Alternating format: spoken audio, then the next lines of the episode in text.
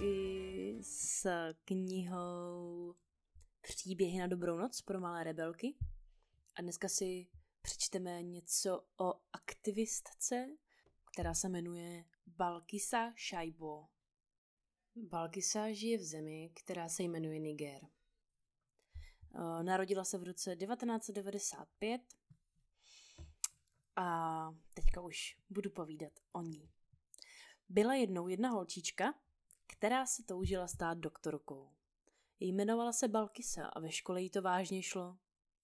Jednoho dne však zjistila, že jí strýček slíbil jednomu z jejich bratranců za ženu. Polekala se. Já se vdávat nebudu! Chci být doktorka! Jenže v její zemi mají rodiče právo dohodnout svým dcerám sňatek, i když jsou zatím jen dětmi. Tak mě jenom ještě aspoň, aspoň pět let nechte chodit do školy, prosila rodiče.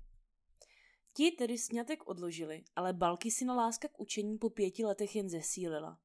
Večer před svatbou utekla z domu a na nejbližší policejní stanici poprosila o pomoc. Usmyslela si, že strýce napadne u soudu. Hrozně se bála, že tím proti sobě poštve celou rodinu. Matka ji v boji, ale tiše podporovala a soudce dal Balky se za pravdu. Když jí pak strýc vyhrožoval, vyhostili ho ze země. V den, kdy jsem spor vyhrála a zase si oblékla školní uniformu, začal můj život na novo, říká Balkisa. Dnes už na univerzitě pilně studuje medicínu. Bojuje také za práva dívek a podněcuje je, aby se postavili nucenému manželství. O problému chodí hovořit do škol a za náčelníky kmenů. Studujte ze všech sil. Nebude to lehké, ale je to vaše jediná naděje.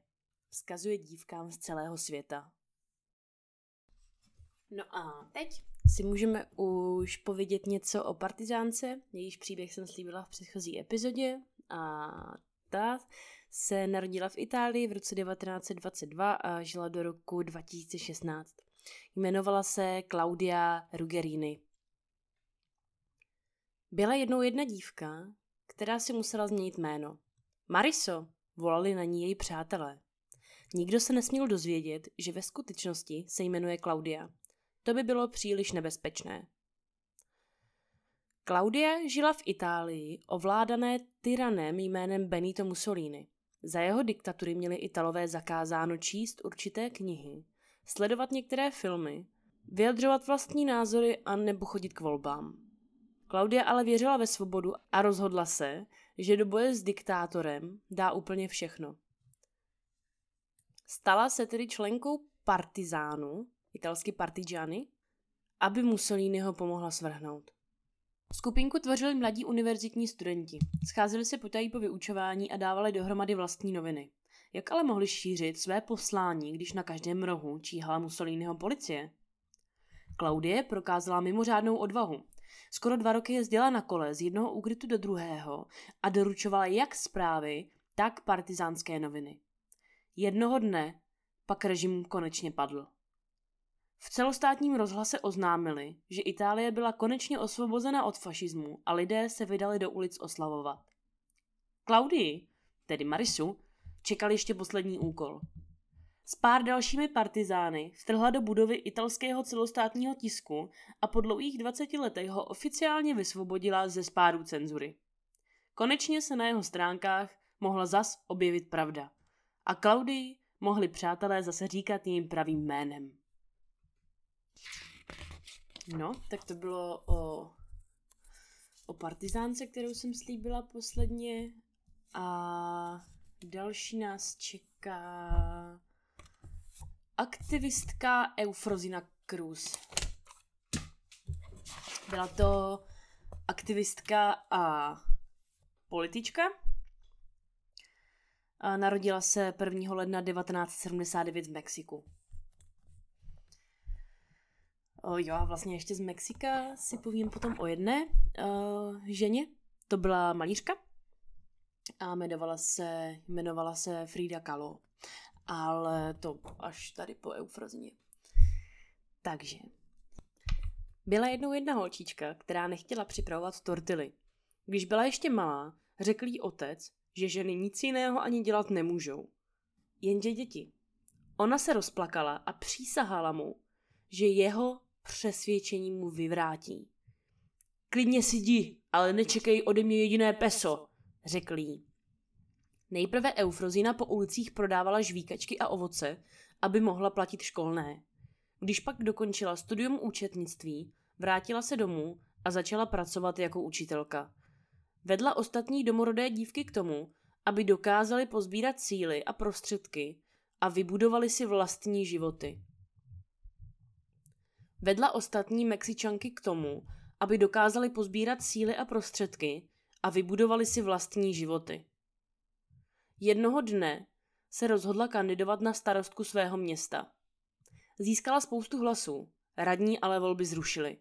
Žena jako starosta? To je přece k smíchu, prohlašovali. To Eufrozinu rozlítilo tak, že se do práce pustila ještě mnohem usilovněji. Založila organizaci Quiego, která pomáhala mexickým ženám bojovat za svá práva. Jejich symbolem se stala bílá lilie. Tuhle květinu sebou všude nosím a byl lidem připomínala, že mexické ženy jsou přirozené, krásné a houževnaté, vysvětlila Eufrozina. Pár let na to byla jako první žena zvolena do čela Národního kongresu Mexika. Když pak na státní návštěvu přijala první dáma, procházely se před očima všech místních zavěšené jedna do druhé. Otci i celému světu Eufrozina ukázala, že neexistuje nic, co by silné Mexičanky nedokázaly. No a teď tedy Frida Kahlo, eh, která byla malířka. Byla jednou jedna holčička jménem Frida a ta bydlela v jasně modrém domě poblíž hlavního města Mexika. Bylo jí souzeno vyrůst v jednu z nejslavnějších malířek 20. století, ale nechybělo málo a nevyrostla by vůbec. Když jí bylo šest, málem umřela na dětskou obrnu. Naštěstí se vyléčila. Od té doby už ale navždy kulhala. Avšak, jako všechny ostatní děti, si dál hrála, plavala a prala se. V 18 pak utrpěla vážná zranění při havárii autobusu. Znovu málem nepřežila. Znovu strávila celé měsíce připoutaná na lůžko. Aby mohla i v leži malovat, vyrobila jí maminka speciální stojan. Frida totiž malovala ze všeho nejraději. Jakmile se zas mohla postavit na nohy, vydala se za nejslavnějším malířem v celém Mexiku, Diegem Riverou. Přijdou vám moje obrazy dobré? Zeptala se ho. Fridiny obrazy byly úchvatné, výrazné, jasné a krásné. Diego se do nich zamiloval. A do Fridy taky.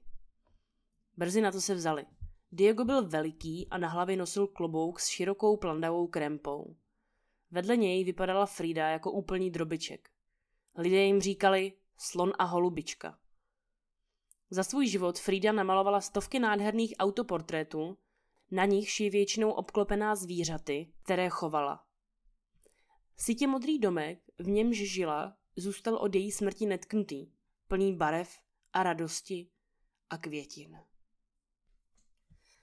No, Frida je jedna z mých velice oblíbených malířek.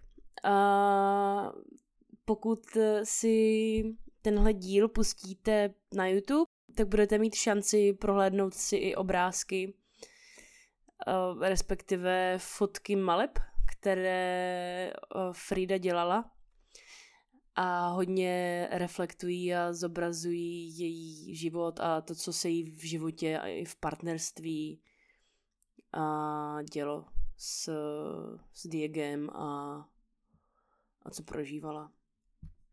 Takže to určitě stojí za, za shlednutí. No a na závěr si povíme něco o irské pirátce z 16. století.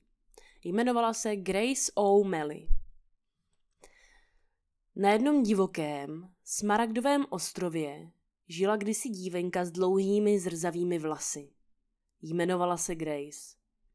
Za skučení větru a burácení vln stávala na špičce útesu a snila o tom, jak jednou sama vypluje na rozbouřené moře. Holky námořnice být nemůžou, rozmlouval tatínek. A vůbec, ty tvoje vlasy by se ti zamotaly do lanový. To se ale Grace ani trochu nelíbilo. Ostříhala se proto nakrátko a začala se oblékat do chlapeckých šatů, aby rodině dokázala, že i ona je na život na moři připravená. Jednoho dne ji pak tatínek konečně vzal sebou, jen pod jednou podmínkou. Kdybychom narazili na pirátskou loď, schováš se v podpalubí.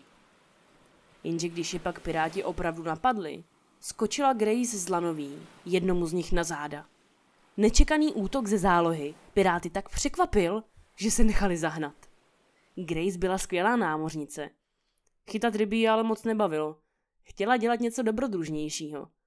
Takže když její hrad napadli angličani, stala se raději pirátkou, než aby se podrobila anglické nadvládě. Byla tak úspěšná, že brzy měla vlastní flotilu lodí a dokonce i několik ostrovů a hradů podél západního pobřeží Irska. Angličaní ale zajali syny a tak vyplula za jejich královnou Alžbětou I., aby své chlapce zachránila. Nikdo však nečekal, že se Alžběta s Grace zpřátelí. Královna jí vrátila syny i zabavený majetek a Grace jí na oplátku pomohla bojovat proti nepřátelům Anglie, Španělům. No a v příští epizodě si povíme něco o další pirátce. A jak tím tady tak listuju, tak bychom si taky mohli povědět o jedné astronomce a mořeplavkyni. Jo, o jedné mořeplavkyni. To je, to je vlastně skoro pirátka. a taky si budeme moc povědět třeba o rokový hvězdě. Jednou dobu jsem hodně chtěla být roková hvězda. Byl takový můj sen. Možná jsem chtěla být i pirátka. Kdo ví? Tak příště. Ahoj. Nebe tváře má jak let, hory v dálce zpívat učí mě. Chci k ním za světlem Větře chyť hřívu